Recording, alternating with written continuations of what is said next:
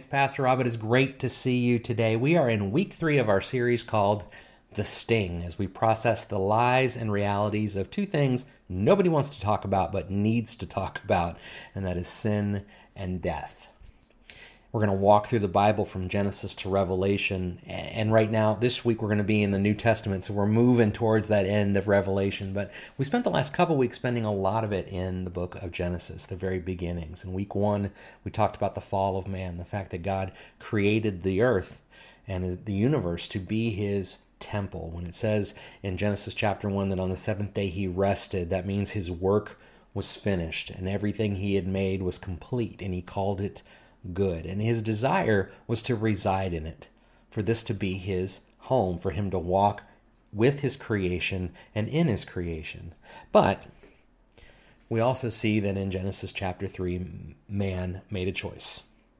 Made a choice to disobey God, to choose to listen to the whispers of the devil in their ear, who took the form of a certain serpent, and convince them that maybe God wasn't telling them everything they needed to know. And so what happened is they introduced something that was never meant to be a part of the human human race or creation in general, and that is death. They sinned, introduced that, and in doing so, they introduced death. They also introduced uh, a destruction of the peace in the relationship that we were intended to have with God the peace that we were intended to have with creation. I, personally, I believe it was at that very moment that mosquitoes began, became bloodsuckers. Just saying. Prior to that, I feel like there was no such thing. And it was at that moment that the peace between human beings was destroyed. We talked about that a little bit last week the realities of, of living in a broken and fallen world where people are conflicted, right? They fight. My alarm's going off. Just sec. Don't know why. People are conflicted, they are fighting with one another. I think all you have to do is turn on the news, or maybe even just walk through your living room sometimes, and you recognize that that conflict is very much a reality. Also, it also created the reality of a painful world and a difficult world where sometimes just surviving seems like all you can do, like it's overwhelming, like it's too much. But we also talked about the fact that even from the very beginning, God provided. He even went through the, the process of sacrificing part of his creation, animals, in order to make skins for human beings so they could be clothed in this world, this harsh reality that they were being sent out to, they were walking into. This week, we see the tides are turning we're going to spend some time in the book of Hebrews. And, and if you don't know the way the scriptures flow, we've gone from the Old Testament to the New. We've gone from the time before Jesus to the time where Jesus has already died on a cross, where he has already done all of the work that needed to be done to restore the relationship between humans and God, between humans and creation. And, and we're going to try to understand what that all means what Jesus went through and why he did it. I think that's one of the, the big questions of Christianity. Why did Jesus do what he did? And why did he have to do it that way? So we're going to look at the book of Hebrews, Hebrews chapter 2, verses 14 through 18. I'm going to read out of the Christian Standard Bible. Would love for you to pull it up on your phone or in our app and read it along with me. It says this It says, Now since the children, that's the children of God, those he has called back to himself. In fact, those that he has adopted, that's the wording used in scripture, is that God has adopted, made sons and daughters those who were not, and has done so through Jesus Christ, through the sacrifice that he made, and by choosing to follow him. And that's really, really important for us to understand. To become a child of God is to choose first to become a follower of Christ, to make him your Lord and Savior. But he says, Now, since the children have flesh and blood in common, Jesus also shared in these, so that through his death he might destroy the one holding the power of death, that is, the devil, and free those who were held in slavery all their lives by the fear of death. For it is clear that he does not reach out to help angels, but to help Abraham's offspring. And therefore, he had to be like his brothers and sisters in every way so that he could become merciful and faithful, a high priest in matters pertaining to God, to make atonement for the sins of the people. For since he himself has suffered when he was tempted, he is able to help those who are being tempted, who are, are who are tempted. Have you ever heard of empathetic intelligence? Empathetic intelligence is a psychological term that is basically indicative of our ability to put ourselves in someone else's shoes, to see the world as they see it, to try to understand where they're coming from, how they could uh, reach the conclusions or take the positions they do, especially if they differ from our own. And that's a really difficult thing for us to do. Human beings are very uh, egocentric. um, we kind of tend to think, whether we want to or not, or would say it out loud or intentionally, we tend to think the world kind of revolves around each of us and we view the world that way. And so when people don't agree with us or they come at it from a different angle, we struggle. We struggle to understand, almost so much so that then that that conflict that we were talking about earlier that gets introduced, that's when it pops up, right? When people disagree with me, especially around something that I think is going to affect my livelihood or my capacity to survive or live, to avoid death for a while, I think we get very upset, very angry, especially especially when people disagree. And that's that's hard to overcome, but not insurmountable. The truth is, understanding someone else's worldview, putting ourselves in their shoes, though we can never fully say, yes, I understand what it means to be right i can i can fully say i cannot ever understand fully what it means to be be a black man or a black woman in america because i'm not black but i can try to understand the challenges they've faced what they've gone through and what they go through on a daily basis how that could be different jesus though says no no no no no way more i'm going way beyond this i'm going beyond understanding. I'm taking this to a whole other level. I don't just want to understand where you're coming from. I, am going to become you. He's doing something we can't. It says Jesus shared in these things, flesh and blood. He became fully human and fully God at the same time. And if you ask me how that works, I'm going to say because God. Right? There's just a few things in our walk with God that you just have to say to yourself, God did it somehow, some way. It is above my pay grade. I can't figure this stuff out on my own. That's part of what faith is, is recognizing I don't have all the answers, but do recognizing also that he does. And so Jesus became fully God and fully man. He didn't just try to understand, he became human. He became the thing that had offended him that had severed the relationship to try to fully see what things looked and felt like from the other side, and also to atone for our death, because only another human being could fully atone for the faults of a human being.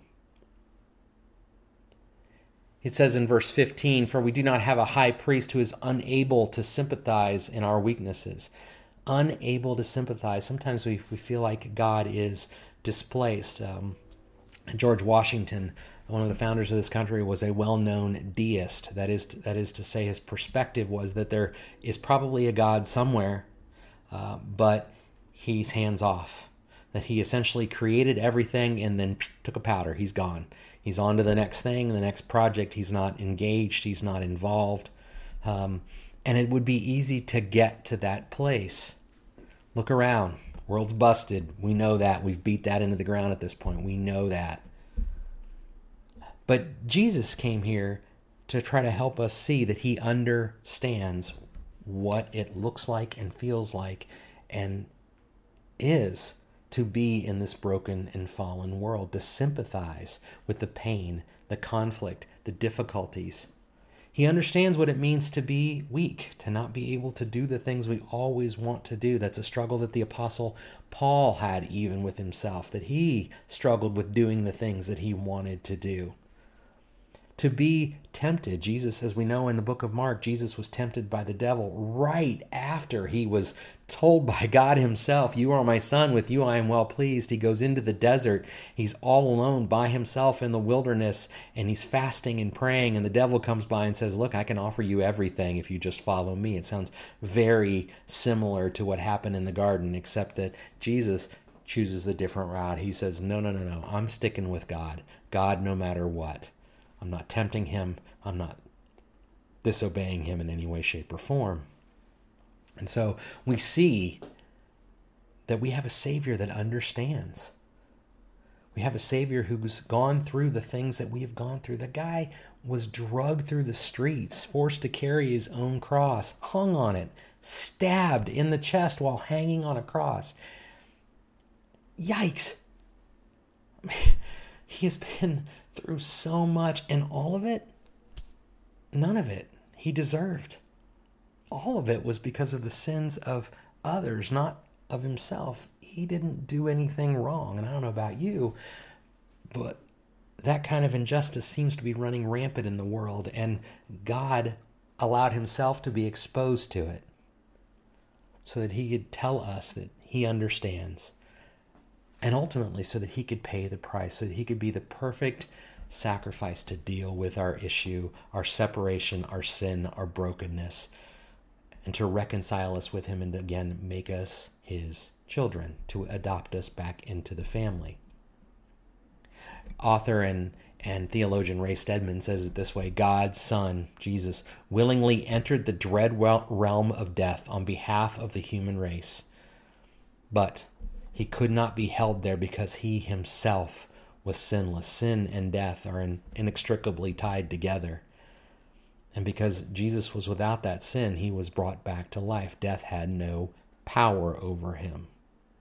In doing so, as our scripture tells us today, he destroyed the devil's plan. He rendered the devil's plan useless for those who seek and accept adoption through Jesus Christ that that word that's used there for destroy in our text today, katargeo, katargeo means to make inoperative.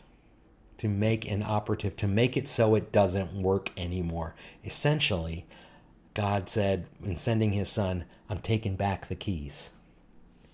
The devil does not have the keys to, to eternity. He does not have the keys to death. He does not control everything. And that's that's important for us to understand because we often believe that he does.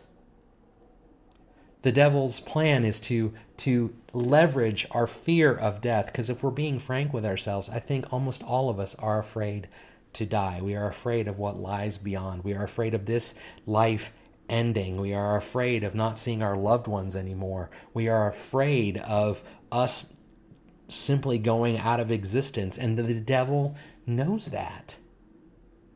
He knew it when he introduced it, when he tempted Adam and Eve out of the gate. He knew it. He introduced it and knew it was going to create fear.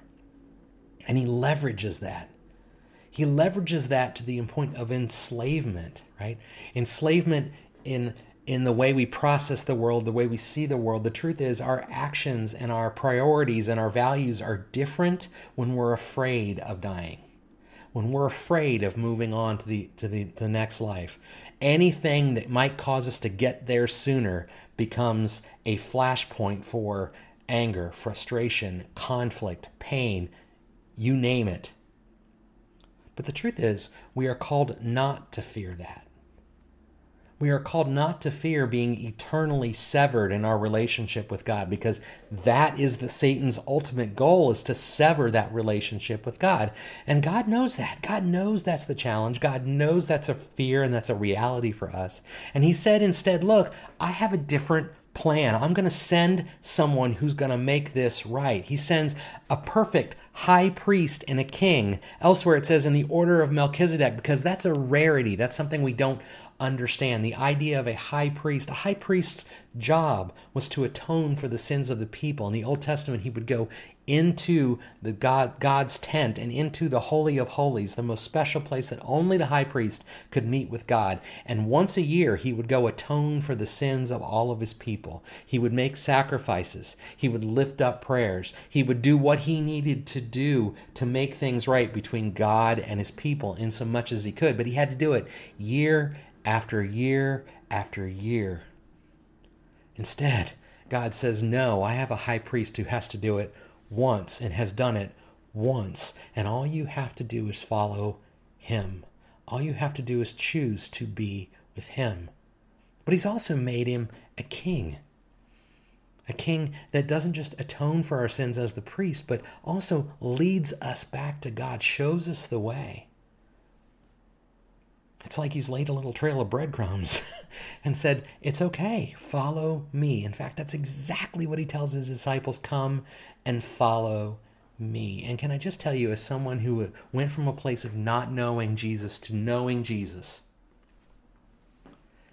it is like night and day, it is like death and life, it is like fear and fearlessness. It is to change all of my actions, my focuses, my goals, and my perfect goodness no, ask my wife.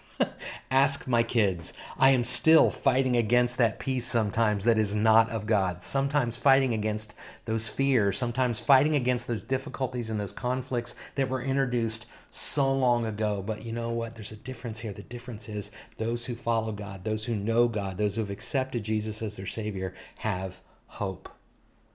We have hope that overcomes fear. We have love being adopted children of God that overcomes that fear. If you have yet to make that commitment, I encourage you to do so today, right here, right now.